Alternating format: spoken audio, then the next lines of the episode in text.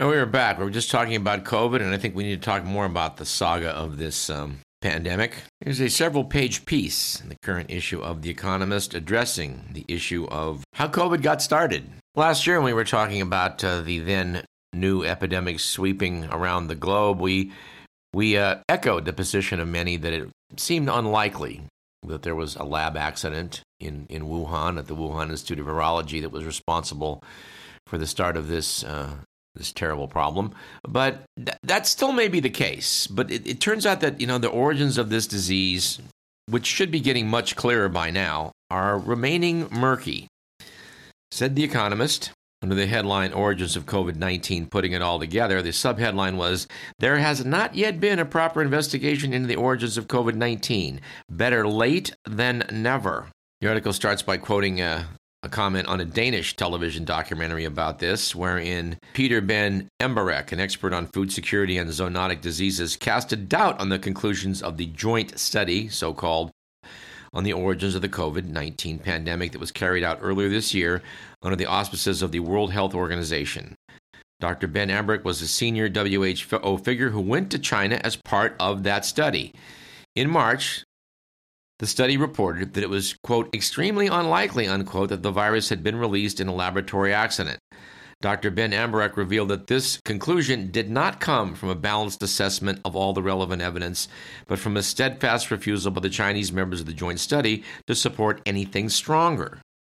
Indeed, they only allowed even that minimal assessment on the condition that the report did not call for further investigation into the question.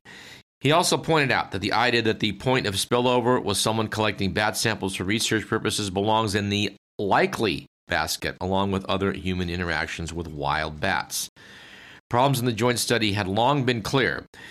Within the WHO, one source described it as riddled with compromises and sloppiness. The WHO's general director was uneasy about the way it was carried out. He pushed back at the marginalization of the lab leak hypothesis, particularly when the final report was released in March. He has since called for further investigations into it as well as other possibilities. magazine notes the pandemic's death toll stands at 9 to 18 million, according to models which the economists had built on the basis of excess mortality reports and other indicators, which they added the question of how it started matters both for the relatives of the dead and for those who wish to prevent such an outbreak happening again. China's efforts to stop the world from answering are both shabby and to an extent self defeating. The more the truth seems hidden, the more it seems suspicious. Earnest calls for an international investigation of the origins of COVID began in April 2020, voiced most clearly by Scott Morrison, the Prime Minister of Australia. The next month, the World Health Assembly, the gathering of government representatives who serves as the WHO's decision making body, passed a notion calling for a study into the origins of the pandemic. But in order to be acceptable to China, which had reacted furiously to Mr. Morrison's original suggestion, the work was set up as a joint research project between two teams of scientists, one Chinese, one international.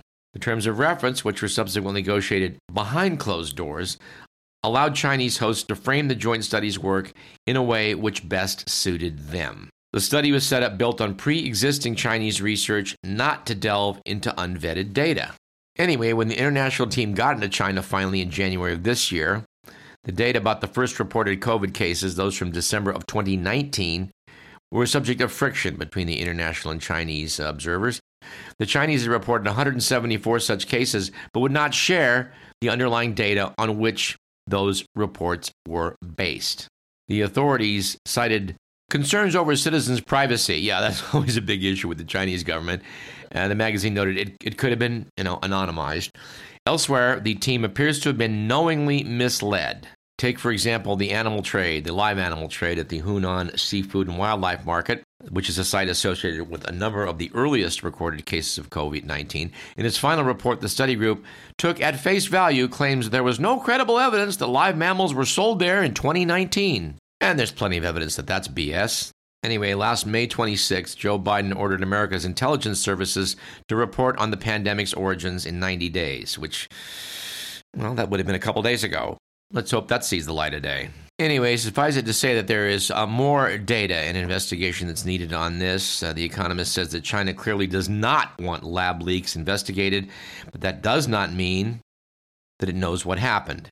It is also being misleading about the Hunan market, denying access to early case data and obfuscating the various other non lab leak specific ways. Most obvious explanation is that it does not really want any definitive answer to the question. An unsanitary market, a reckless bat catcher, or a helpless spelunker would not be as bad in terms of blame as a source in the government laboratory, but any definitive answer to the origin question probably leaves China looking bad unless it can find a way to blame someone else. To that end, China has called for investigations of Fort Detrick in Maryland, historically the home of America's bioweapons research. Chinese state media regularly publish speculations about its involvement.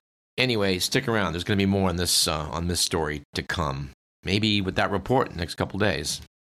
Here's another little item of not such good news regarding COVID. Apparently, a third of the common white tailed deer in at least four states have been exposed to the coronavirus, according to a new federal study.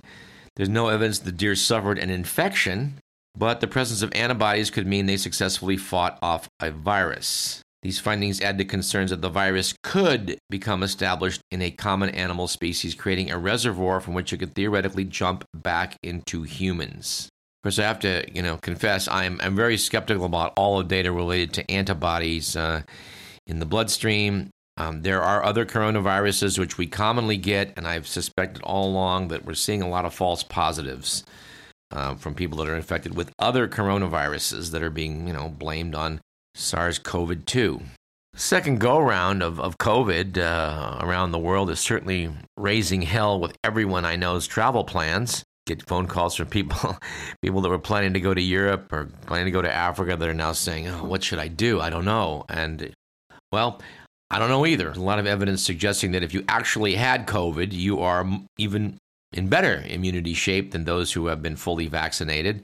Uh, I'm in a position of having had the disease and then having two shots afterwards. Uh, I, I, guess that makes me super immune, but the data is suggesting perhaps that uh, the immunity is wearing off sooner than we might have hoped perhaps in a matter of months, but it's just it's too early to tell. And like like pretty much everything in medicine, it's kind of a percentages uh, game. Risks are going to remain. How much risk are you comfortable with? I think a lot of nations are having to give uh, their policies a rethink. Australia is currently experiencing a mild outbreak, which has got Sydney locked down. I was surprised to read that the Australians have a, a, rather low rate of vaccination. They've been counting on the fact that they can keep it out, keep it out at the border. But the fact of the matter is, sooner or later, that's going to rupture and cases are going to enter the country. Same with New Zealand. New Zealand's been isolated from the rest of the world, which, which you can do if you're an island nation, but sooner or later, people are going to show up with coronavirus. It's not going to go away, no matter what Donald Trump said. The grim reality is, is that the virus continues to work its way through the human population. Those who are susceptible to it will die. The reasons for this are very completely understood.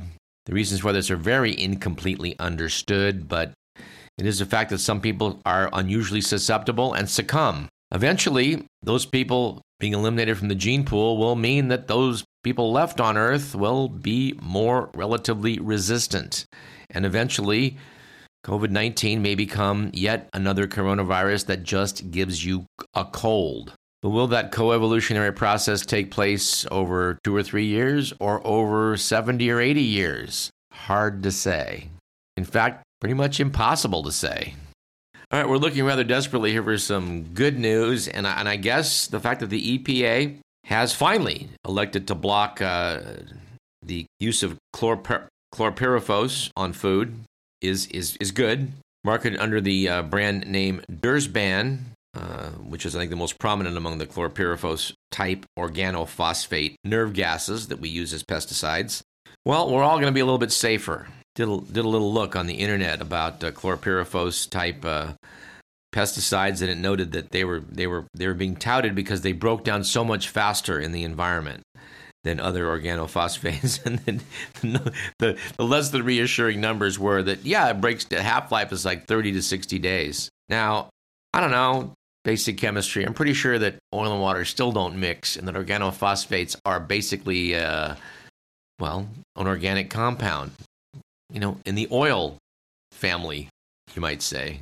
So if you're spraying Dursban on your corn, your soybeans, your apples, your broccoli, your asparagus, your other produce, and it's sent off to market, how much of it do you suppose is left? I know that we have agencies in the state of California, as we do all across the United States, that are supposed to test for pesticide residues and you know assure you if it's safe. And I don't know much about these laboratories, but I do know that a guy that worked in them told me back when I was in college that when they tested the fruit and vegetables and they came back positive, his boss would instruct him to test it again. And if it came up positive again, he was told, test it again. Apparently, several years ago, there was a court decision that was going to ban the use of this pesticides under various environmental regulations. It was immediately appealed by the Trump administration. And of course, as, as I read this, uh, this story from the New York Times about this ban of chlorpyrifos, it does note the new rule will take effect in six months. And how about this little item from the story? Labor and environmental advocacy groups estimate the decision will eliminate more than 90% of chlorpyrifos use in the country. Well, if you're banning the use of it, how is it you still retain 10% of its use in the country? I don't understand. Well, Ms. Astutely points out that they're banning its use on food. Maybe that 10% is, you know, for use in killing termites. I don't know. And this, unfortunately, leads us into a cover story from New Scientist magazine from last month about um, Earth's chemical crisis. Mr. McMillan,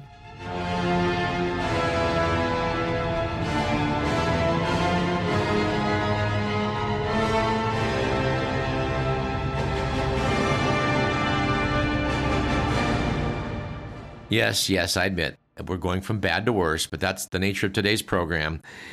The subheadline to the piece on Earth's chemical crisis is Synthetic pollutants flooding ecosystems are a forgotten environmental emergency, and we're struggling even to grasp the scale of the problem. Article by Graham Lawton. The article starts by noting that the, the setting for the 2008 Disney Pixar movie Wall E was the 29th century, where the Earth was basically a giant dump says Lawton. But it may come close to reality if we don't clean up our act. We can find toxic metals in the Himalayan peaks, plastic fibers in the deepest reaches of the ocean, and it contends that air pollution is killing more people than the current pandemic. A, a, a statistic I would question, but I do wonder about. Notes the piece back when Wall-E was made, pollution and waste were near the top of the environmental agenda. At the 2002 Earth Summit in South Africa, global leaders agreed to minimize the environmental and health effects of chemical pollution, perhaps the most insidious and problematic category.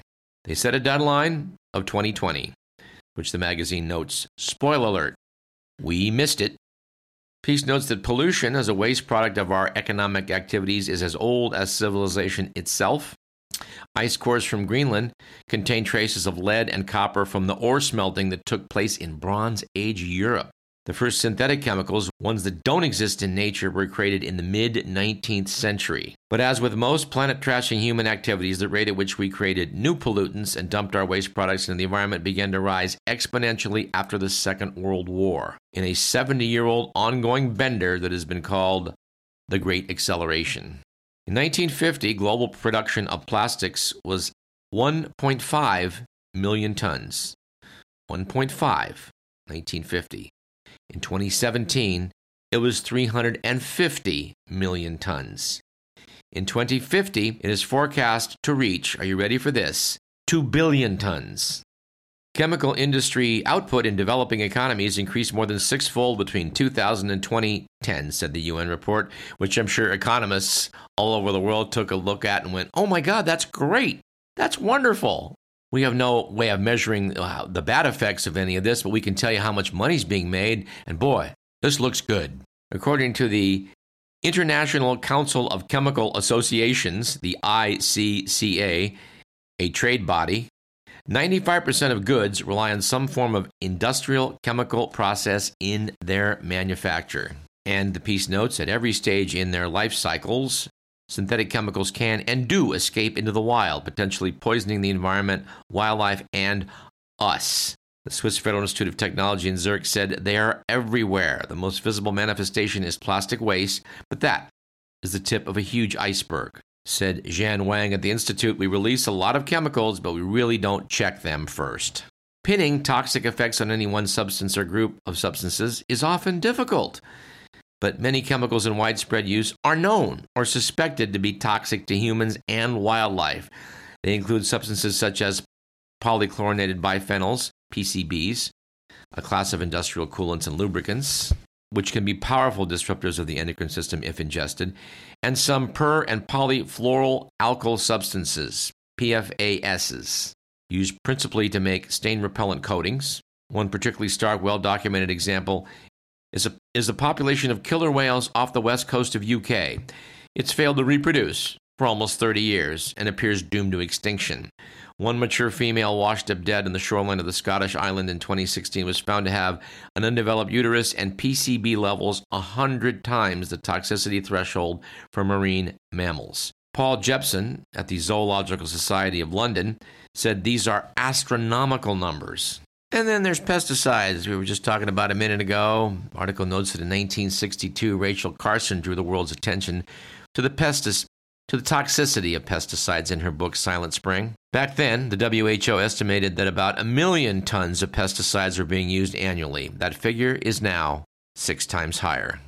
Chemicals designed to kill or disable undesirable organisms have often turned out to be more widely toxic. A list of more than 300 highly hazardous pesticides is maintained by the Global Pesticides Action Network. Earlier this year, it called for an urgent phase out of these chemicals by 2030. And if I can take a pause from the article for a moment to note that I was relieved to hear in my backyard two nights ago crickets, several crickets. Now, the sound of crickets used to be just part of a summer night here in California, where I live. And when I realized a month or so ago that there were no crickets, I was disturbed and started to ask other people about this. And yes, this idea of an insect apocalypse is real. Yes, we've talked at great length on this program about bees and how bees are suffering, but it turns out it isn't just bees. Now, the Europeans took a look at neonicotinoids, effect they were having on bees, and decided to go with a near total ban, which was agreed to in 2018. I don't think the jury is yet in on what effect that is having, but there's a lot of people out there in the bee industry that say, just knock it off. You know, knock off this idea that we don't know what's causing it. It's the neonicotinoids.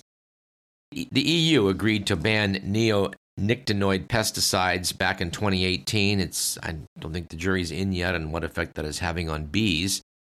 But the fact of the matter is, spraying poisons on your food, it just can't be a good idea. We spray poisons on food so there will be no insect contamination. You can eat insects. We talked about this a while back on the show. So, yeah, I guess we need to all start buying organic produce. But I was horrified to realize when you go to the nursery and you take a plant home, it may have been pre treated to make sure that bugs weren't eating it when they were trying to sell it to you, the customer. So, yes, you may be bringing home poisonous plants to put in your yard. And there's the issue of environmentally persistent pharmaceuticals. I mean, anyone who's you know, drunk a, quite a bit of coffee knows that when it comes out, there's a peculiar aroma, shall we say, something that is maybe not quite as uh, pungent as uh, the familiar phenomenon of eating asparagus. But the truth is, we pass out of our bodies a lot of what is uh, taken in, ingested in the way of pharmaceuticals. India got a rude shock a few decades back when uh, veterinarians were using the drug diclofenac as an anti inflammatory, I guess, in a lot of the cows of India. It turned out that it said stuck around in dead cows, and when vultures went to dispose of the dead cows, it killed them dead. Vultures apparently have been virtually wiped out on the Indian subcontinent. Then there's the question of heavy metal toxicity. And here's the disturbing fact that there's no universally accepted definition of a heavy metal. But most lists include lead, mercury, chromium, arsenic, and cadmium. All of them can be toxic in certain forms and are widely used in industry and are released by, a, by the combustion of fossil fuels. Anyway, this is a gigantic, epic problem and needs to get addressed. yeah, yeah, we'll see how that goes. But it, it it does need to be addressed. We need to ban a few things, even if it appears that you know in the short term we're going to suffer economically. Sometimes there are simple solutions. It was discovered not so long ago that um, if you basically run sewage and other contaminants through swampland, it does a wonderful job of cleaning up the wastewater. All of the bacteria and fungi that are present in this ecosystem uh, just, you know, eat some of our pollutants for lunch. Of course, I'm not sure how well that's going to turn out since a lot of these things were not known in nature up till the mid 18th century, 19th century. Anyway, I must confess to some degree of pessimism in seeing that we're going to have to take on the petrochemical industry on a lot of this, the same people that are giving us global warming. Sometimes as I'm talking to the microphone, I look at Miss McMillan, I just want to throw my hands up in the air and go, oh my God, what can we do here? I mean, all this looks so grim, but I guess the first step in doing something about it is facing the fact that there's a problem. And of course, there's lots of people out there trying to reassure you through misinformation that this really is being overblown and this really isn't a big deal. And we really can continue on our way with business as usual. But the reality is, we can't. But tick tock, tick tock, tick tock, this must be done on a timely basis. We don't have forever to take action. I don't know how many years ago it was on this program we spoke to John Stauber, the author of Toxic Sludge is Good for You, subtitle Lies, Damn Lies, and the Public Relations Industry, which explained how it was that uh, the spin meisters were hard at work convincing all of us that this stuff really wasn't as bad. I look at the at the copyright page, it was 1995.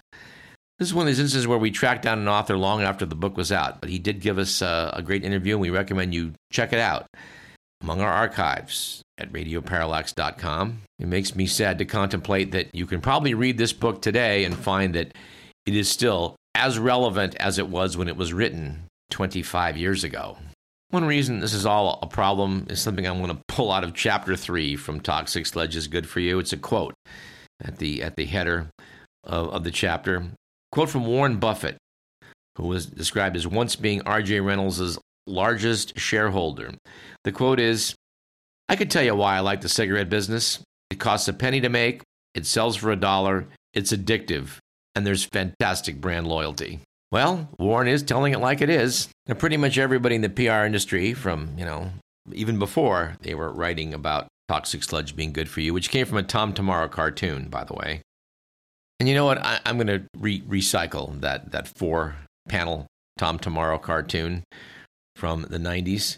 First panel is it's time for yet another look at how the news works. Step one. A corporation which has been caught engaging in some illegal or unethical act writes, hires a public relations firm. Two corporate dudes are speaking. The first one says, People are upset because we've been dumping toxic sludge into the water supply. His companion says, well, by the time we're through, they'll thank you for it. Second panel. Step two. The PR firm proceeds to manipulate public opinion in a variety of devious, underhanded ways, such as anonymously planting op ed pieces in the nation's newspaper. Shows an op ed by Joe Pundit saying, What's so bad about toxic sludge? Third panel, as well as sending out slickly produced video news releases, which many cash strapped local news departments air virtually unedited, giving corporate propaganda the appearance of objective reporting. Shows a guy holding up a glass with like bubbles coming out of the top of it saying, And so you see, toxic sludge is actually quite good for you. And the final panel is step three. Public opinion is swayed by this onslaught of media manipulation masquerading as news, since, as PR firms well understand, any lie repeated often enough becomes true. Shows a couple woman saying, I can't imagine why we ever worried about toxic sludge. Man's going, Yes, how silly we were. And in my right hand, I hold a picture of Mount Shasta. The people that were telling us that, uh, you know, toxic sludge isn't so bad, the same, they took their, the playbook was tobacco. They set up a tobacco institute that would dispute every finding that showed that cigarette smoking wasn't such a good thing for human health. They hired phony baloney researchers to do phony baloney research.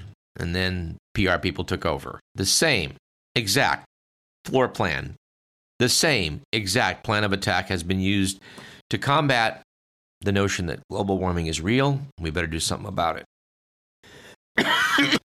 we were told that we may see some real problems with the world environment by the year 2100. But looking at Mount Shasta and seeing that it is devoid of snow, for the first time in recorded history, no snowpack on Mount Shasta. I am stunned and depressed. Mr. Mill points out it doesn't even look like Mount Shasta. Now, I don't know that we know that the glaciers that formerly clung to the slopes of Mount Shasta go back to the last ice age, but it was always, as far as I understand, assumed that they did. Certainly, by the time that the white people arrived here in California and took a look at Mount Shasta, they could see that it had snow on it and has always had snow on it until this summer. A friend of mine who lives up near Dunsmuir told me uh, about a month or two ago that, hey, yeah, that sn- snow's pretty much gone off Mount Shasta. And I'm like, you're kidding. But he wasn't. It is. Anyway, a friend of mine posted this photograph on his Facebook page, and one of his friends said, not to sound crazy, that's a pretty stark indicator of agricultural collapse in the valley that grows 50% of the vegetables, fruits, and nuts in the United States. A topic that I'd like to address next, except we're out of time. And just as an aside to this, uh, there is a company that manufactures uh, drinking water. Pretty good drinking water. There's a bottling plant up near Mount Shasta. I think its purity is probably commendable. I assume that it is. It tastes good, so I don't mind paying for it. But I noticed uh, as of I don't know, six months ago, that sometimes when you bought a bottle of it, it tasted kind of like tap water. I don't know, maybe it's because we've eliminated melted snow from the process. Not sure. Anyway, this program was produced by Edward McMillan. Listen to Radio Parallax. I'm your somewhat discouraged host, Douglas Everett. But I guess Mr. McMillan would at least go out with some up outro music.